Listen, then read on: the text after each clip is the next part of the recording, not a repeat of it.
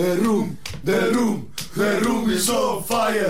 The room, the room, the room is on fire. Chic, chic, chic, chic, chicos, chic, chic, chicos acá, chicos, chicos, eh, ¿pueden, pueden hacer un poco más de silencio, estoy acá en el cuartito, por favor, que no, no, no, no puedo pensar, no puedo pensar. Estoy cuartito, estoy cuartito. En el cuartito de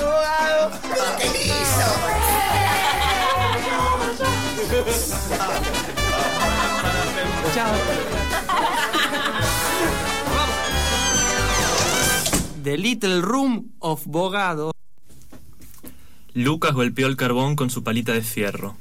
Las brasas humeaban y hacían brillar la transpiración sobre su pecho desnudo, y yo me cubría los labios con un vaso de vino con soda, concentrado en el deseo de no romper la calma. Oscurecía despacio, como suele ocurrir en diciembre, cuando la humedad y el smog se tiñen de naranja hasta bien pasadas las ocho de la noche. Ya casi no había luz cuando Lara subió a traer la carne. Estaba descalza y tenía el pelo húmedo porque de alguna forma había que combatir el calor. Los demás iban a llegar en un rato. Lara subía y bajaba las escaleras tratando de ordenar su departamento nuevo y casi vacío, y sentí que mi presencia era una especie de cábala, poco más que el trabajo impar de ser el tercero. Ella se había mudado hacía un par de semanas y era solo lógico que nosotros tres, los huerfanitos, nos hubiéramos juntado a participar del simulacro común de despedir el año, darle la bienvenida al siguiente, y más bien de la apuesta secreta a extender ese límite. Sospechábamos quizás que lo malo conocido no era tan distinto de lo malo por conocer y que el único rincón seguro de Capital Federal era esa terraza nocturna donde se servía vino con soda.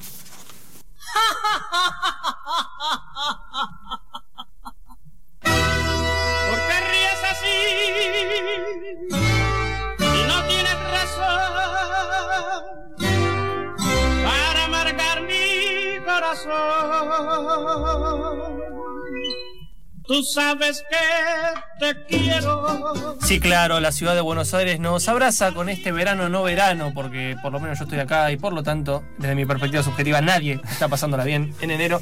Eh, claro, soy Fernando Abogado, por supuesto. Este es el cuartito de abogado, ese segmento que en realidad nace en Infernet, pero ahora lo estamos extrapolando y llevando a otro programa, este programa que se le pasó la mañana, en el lo que se va a llamar el cuartito de abogado Summer Special. Vamos a hacer tres entregas de libros que me fueron llegando, sobre todo en la parte de diciembre, y bueno, no, no pude leerlos a tiempo para poder incluirlos en Infernet, así que aprovechando que estoy aquí eh, en la tribu, esta casa tan amable, eh, voy a invitar a diferentes escritores y escritoras para que hablen acerca de los libros que fueron saliendo. En este caso, salido por el sello Trench Editora, Un año sin verano de Manuel Félix Cantón, quien es el que abrió con el comienzo del primer de los el primero de los cuatro relatos que están aquí reunidos.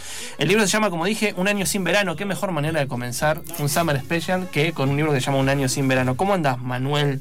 Te voy a decir Manu, porque en realidad es como más Manu, Manuel. Manu, Manu, Manu está bien. Manu está bien. Eh, y yo bien. Eh, no tan acalorado como corresponde. Por ahora tengo razón. Es un año sin verano, ¿no? Ah. Claro, por ahora viene siendo así. Eh, en Trencha Editora entonces salió este libro eh, que recopila cuatro cuentos. La verdad que el clima de los cuentos me resultaron, en líneas muy generales, eh, muy atados a, a una especie de retrato generacional. Eh, una cosa que me hizo acordar muchísimo, y te lo digo honestamente, a menos que cero, de Brit Easton Ellis. Esa cosa muy de, de poner por delante cierta especie de sensación de vacío que no se sabe cómo nombrar, pero lo único que hay a mano es lo cotidiano, lo inmediato, lo que pasa todos los días. Y creo que sobre todo se, se muestra en ese primer cuento que lo, lo fui marcando varias veces, ¿no? El primer cuento se llama Víspera. Como bien nos mostró el fragmento, se habla de la víspera de las fiestas, de la fiesta de fin de año, y están todos estos huerfanitos que se juntan porque son los que no tienen ningún lugar para ir a, a pasar esas fiestas. Pasan cosas en la fiesta y demás, pero sobre todo se retrata eso, ¿no? Esa sensación de que hay algo que falta y no se sabe muy bien qué es y todos están atravesados por eso. Decí vos, Manuel, ¿qué sentís acerca de este comentario? Eh, sí, o sea, yo, yo diría que los cuatro cuentos tienen muy marcada esa cuestión de que hay algo que falta, un poco también porque son todos narradores en primera persona que cuentan una cosa que le pasa a otro. Claro. digamos. Eh, están siempre con una distancia, es una experiencia ajena que, que tampoco es muy grande en general. No, claro, esa, ese retrato. Por eso decía Brit Easton Ellis, ¿eh? porque viste que este No- muchacho. no vi, debería ese- no, tranqui, no, menos que cero está bueno. Por suerte, por suerte, ahora se consigue una edición de bolsillo que recomiendo mucho. Tiene una muy linda tapa. Y tiene una adaptación cinematográfica más o menos, no sé si es la mejor, pero bueno, es también el mismo escritor que después de esta novela que sacó a los, a los 20, tipo Mariana Enríquez, viste, que sacó su gran libro, los- su primer libro a los 21, bueno, Brit Easton Ellis sacó menos que cero en esa, más o menos a, su- a esa edad, y después escribe Psicópata Americano, que sí es mucho más conocida, pero que retrata lo mismo, nada más que en otra clave, ¿no? Esa sensación de vacío en los 80 acerca del mundo de consumo, del vacío de experiencia, etcétera. Y noté como esa similitud muy poderosa, sobre todo en víspera, porque también eh, entre esta cosa que te decía de que hay una especie de sensación de vacío, de ausencia y demás, también hay una percepción de estar en una guerra. O sea, marqué varias entradas en donde hay eh, directamente se pone la palabra guerra o se habla de situaciones de guerra. Voy a leer la página 9 que dice, nos teníamos el cariño de las trincheras, el de haber sido conscriptos en una guerra que sabíamos imaginaria, pero no por eso era menos dañina. No sé qué sentís también, Rodrigo. Ah, Yo igual es como. eh, Es un ping-pong. Te digo lo que leí, vos me decís, no, está totalmente. No, la verdad, no, no sé. Eh, sí, o sea, me parece que ese cuento en particular es el más bélico de los cuatro. Eh, un poco porque esa sensación de año nuevo donde todo el mundo se te viene encima. Y es esa idea de que son un grupo de gente que no tiene a dónde ir y se juntan entre ellos para hacer la resistencia al mundo. Eh, y también por cómo está dispuesto el cuento, donde hay un montón de pequeñas historias que corresponden a todos los personajes que están como quemadas, yo le digo, como se menciona, no sé, hay una que sabes que fue Paquita, Sí, hay sí. otra que estuvo con un amigo el Duki, como, pero no sabes muy bien qué pasó ahí. Eh, es eso lo que se le está viniendo. Contra eso están armando una solidaridad medio bélica. Después, los demás cuentos yo diría que son un poco más pausados y. Y están en menos clima de grupo también. Sí, y muy, muy también terriblemente solitarios. Son mucho más solitarios los demás. Sí, el segundo cuento se llama Zebra. eh, aparece eh, el tema del suicidio, de- del suicidio joven, no sé si adolescente, joven sí. Eh, esto no estoy haciendo spoiler ni nada porque es lo, casi casi diría lo primero que se dice en el cuento. Eh, hay una lista inclusive y después se menciona la, la cuestión central del argumento. Y me pareció también muy interesante el tratamiento, ¿no? Porque también estaba como esta sensación eh, no sé cómo decirlo, como no hay ninguna salida. ¿Viste esa especie de sensación de angustia? No, queda ninguna salida. Eh, el protagonista, el narrador, también siente eso, pese a que él no sea precisamente el que está hablando después de haber pasado. Digo, es literatura, uno puede hablar después del suicidio, no así en la vida real, pero, pero el personaje habla precisamente del tema. Y, y está como, bueno, le podría haber pasado a ese otro personaje o también le podría haber pasado al protagonista. Digo, es indistinto casi. Sí, el. A mí ese cuento me interesaba también como el. que arranca cuando el suicidio, el suicidio ya ocurrió. Claro. eh, con la acción ya terminada. Eh, que también es esa, esa sensación de, de que está todo, ya está hecho, ya está, ya se mató. Bueno, ¿y ahora qué hacemos? Y, y es un cuento súper ácido, siento yo, donde Sí, el- sí, sí, como que el, el- termina haciendo chistes, ¿viste? Ese chiste de... Eh, porque se suicidó el libro de matemática porque tenía muchos problemas, digamos, a- apelando a la, a la banalidad esa que, que queda después de que se muere alguien querido. Y, mm, y sensación, un- una amiga leyó el libro y lo describió como eh, con la sensación de que, bueno, es toda una mierda, pero ya estamos acá. Y bueno, Ah, ¿qué mirá. vamos a hacer? Yo coincido con la primera mitad de, de esa afirmación. Eh, en, el cuento Zebras tiene precisamente ¿no? el suicidio y demás. Hay una especie de halo de investigación por parte del narrador, como que también se pregunta qué pasa. Porque esa es la gran pregunta del cuento, me parece, ¿no? ¿Qué pasa? ¿Por qué eh, esta persona tomó esta decisión? ¿Por qué no la tomé yo? Y justamente eh, el segundo apartado, capitulillo del cuento, arranca diciendo todo, hasta el suicidio, tiene que ser contado, si no carece de sentido. Y contar una historia no es más que acumular indicios. Ese es el punto de vista de alguien que investiga. Digo, acumular indicios es precisamente decir, acá pasa algo y quiero averiguar qué es. Sí, hay. mm, También est- esto viene de. mm, Sí, yo saludo, estamos transmitiendo desde arroba Bodo escribe en Instagram, porque mucha gente me dijo, no puedo escuchar el programa, aunque no lo creas, mano, hay mucha gente que está en la playa, ¿no? Y tiene Mm. una muy buena señal pese a eso. Y dijo, che, Y transmitir. las están escuchando nosotros en la Sí, sí, playa. sí, sí, Qué pérdida pasando la bomba. tremenda. Pero por supuesto, una- sin embargo, un año sin verano es de Trench Editora y acaba de salir, eh, y hablamos justamente con su autor, Manuel Félix Cantón. Dime entonces. A mí lo de los indicios me gustaba un poco porque no sé si vos compartís esta sensación, pero yo siento que prácticamente todas las ficciones que veo son policiales. No en el sentido de que las leo como policiales, sino que se producen masivamente, industrialmente. Eh, como que no hay día que Netflix no estrene. Claro, una eh, serie un- policial, Una sí. nueva serie policial donde son uno que viene de la ciudad, en un pueblito, matan a un adolescente. Lo mismo, son siempre la misma fórmula. Eh, entonces, como que. e- Este es como el antipolicial, porque digamos que ¿quién es el asesino? Es la persona que se, se mató a sí misma, digamos. ¿A dónde lo llevas? Entonces como que la reconstrucción de indicios, viste, queda un poco en vacío. En, en tratar de contar una historia que a su vez está contada en ese cuento a través de listas. Claro, Eh, sí, sí. Es un cuento que mm, tiene creo que cinco listas, eh, más o menos relevantes, quizá al- alguna más, eh, que son como la forma mínima de la narración que uno puede tener, eh, porque listás los ítems y ni siquiera los enlazás, no hay descripción, no hay nada, es como Mira, qué bueno. interesante. Justo, mira, eh, hablando de listas, eh, Pigle decía que también, ¿no? Hablando de narración y demás, hacer una lista es no pensar. Porque es como sacarte, sacarte de encima la cosa. ¿Se entiende? Y está buenísimo porque un poco los dos personajes están queriendo están queriendo sacarse de encima esto. Y justamente acá bien dice juntar indicios. Ver si eso que se saca de encima, visto en conjunto, puede tener un sentido. Claro, cuando, cuando estás saturado y haces listas, por lo menos es lo que hago yo. A Sí, ver. sí. Y qué bien lo dijiste del chiste, porque en realidad ese cuento, Zebra, tiene la estructura de un chiste, tiene un remate. Sí, de hecho está pensado para llegar ahí. Sí, porque- sí, sí. Eso es buenísimo. Eh, y eso me lleva a otra pregunta. Vos venís de la parte de poesía más que nada.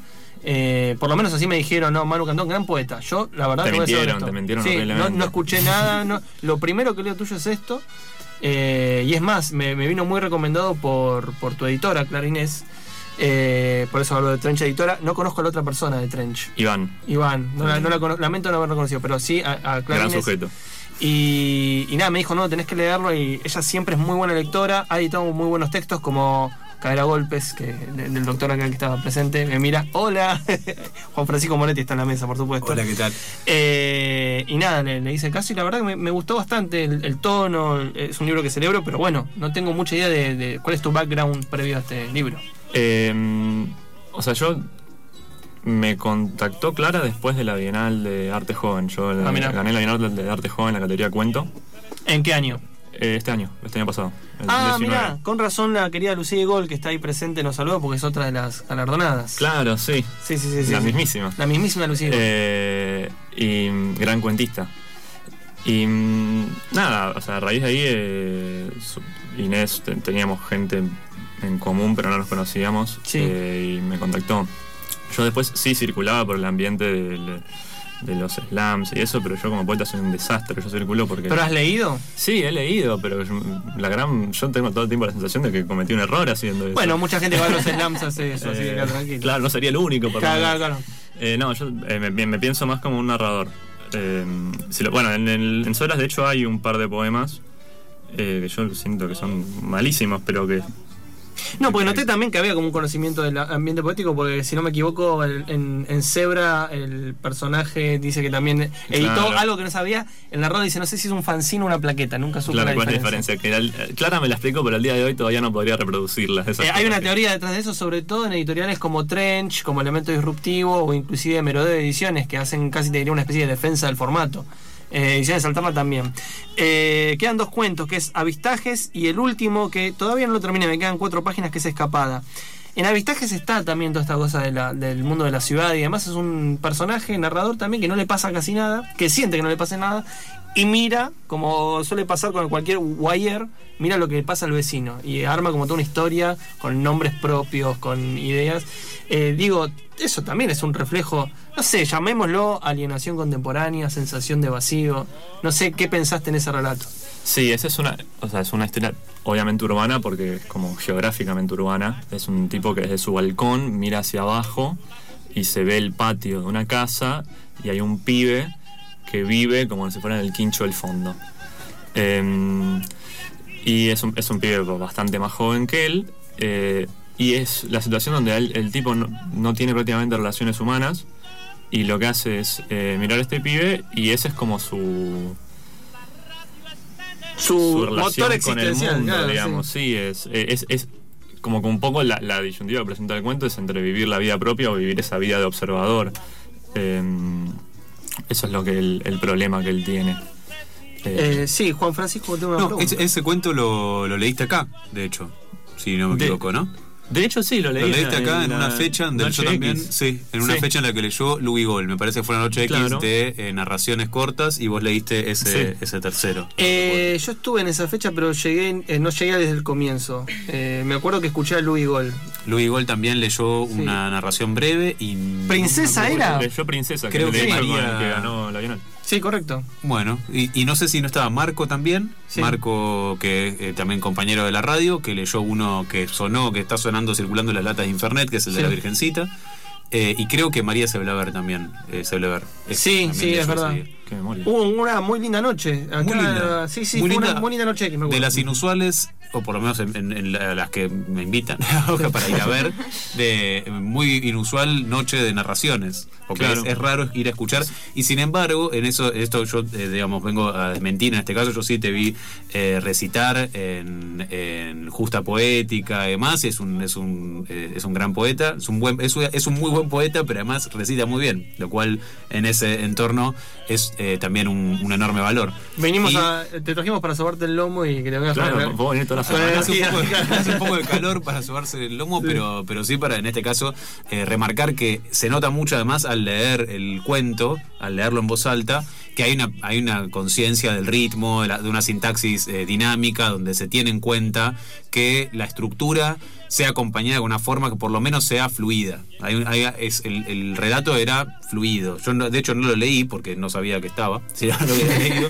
pero sí me acuerdo haber escuchado y haber tomado nota de que era un cuento un poco más largo que los otros y sin embargo tenía una, una cosa fluida que hacía que eh, no, no se agolpara información, no, se, no, no, no tuviera necesidad de pensar para atrás o de Claro. adelantarte a lo, a lo que estaba contando. Eh, y eso es, me parece, de producto probablemente de haber eh, pasado por circuito de poesía oral y tener entonces la sonoridad de la palabra como parte del proceso de escritura, supongo. Sí, o sea, yo lo tomo, si lo decís, lo tomo.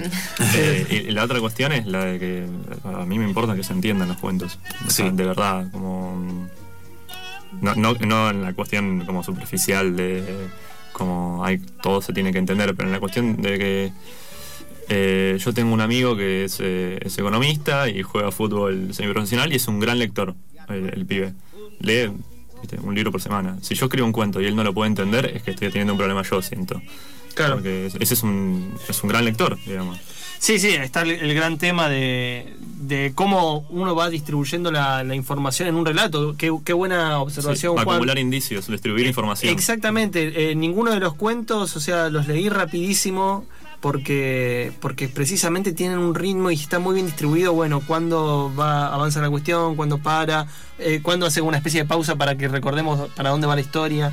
Eh, la verdad, eh, felicitaciones, es un muy lindo libro. Me quedo con esto, ¿no? Me quedo pensando constantemente en, en- en ese tono que yo llamaría tono de época. No sé, per- eh, ya que nos estamos conociendo, Manuel querido, no sé cuántos años tenés y cómo llegaste a la literatura. Sé que es una gran pregunta, pero creo que hay un- una síntesis posible. Eh, yo tengo 23 años. Ah, Eh, jóvenes 23. El domingo cumplo 24. Por si está, Capricornio, anotemos otro capricorniano más en este Eh, grupo infame. ¿Hay muchos? Yo tengo cumplir el 2 de enero. Oh, 36, no feliz 23. cumple atrasado. gracias, gracias, Eh. Manu. Estaba esperando tu saludo, pero bueno. dale. El- ¿Cómo llegué a la literatura? Eh, no sé exactamente, digamos. En mi casa mu- había una buena biblioteca, digamos. eh, Mis hijos son lectores. Yo, eh, mi abuela es- fue licenciada en letras, digamos. Es algo que yo lo siento que lo tengo muy encima de chiquito. Si tuviera que decir dónde empecé a leer, eh, era cuando me iba de vacaciones a la casa de mi abuelo en Córdoba que mi viejo es de un pueblo de 500 habitantes en Córdoba. Y en la casa de mi abuelo queda retirada del pueblo. Yo no tengo primos de mi edad. Y a la hora de la siesta, Lo único que se yo puede hacer en medio del campo, ¿viste? Claro. Y leía. Y los, durante los veranos leía, leía, leía. Está en escapada eso. Sí, Sí, sí, sí. tan escapada. ¿Y eh, el hermano es bastante biográfico el cuento?